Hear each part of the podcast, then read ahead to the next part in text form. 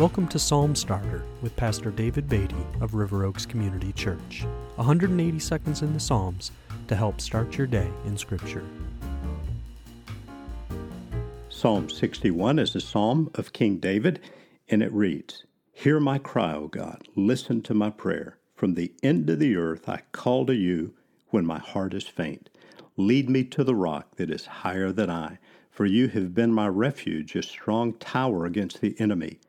Let me dwell in your tent forever. Let me take refuge under the shelter of your wings.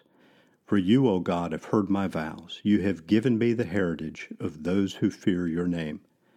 Prolong the life of the king. May his years endure to all generations. May he be enthroned forever before God. Appoint steadfast love and faithfulness to watch over him. So will I ever sing praises to your name as I perform my vows day after day. Well, in verse 2, when David uh, says, From the end of the earth I call to you, that may be an indication that he was distant from Jerusalem, fleeing from his own son Absalom. He refers to God as the rock that is higher than I. This is a pretty common reference for God uh, in the book of Psalms as a rock or the rock for his people. And David also notes uh, what God is to his people, who God is to his people. In verse 3, a refuge and a strong tower. In verse 4, a dwelling place or a, a tent. In verse 4, also one who shelters his people like a mother bird does for her chicks. But then in verses 6 and 7, we find something interesting. David uh, says, Prolong the life of the king. May his years endure to all generations. Well, he certainly could have been praying for himself.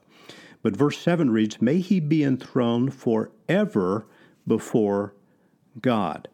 This seems to be a messianic prophecy, that is, one that looks ahead to the coming of the Messiah, Jesus.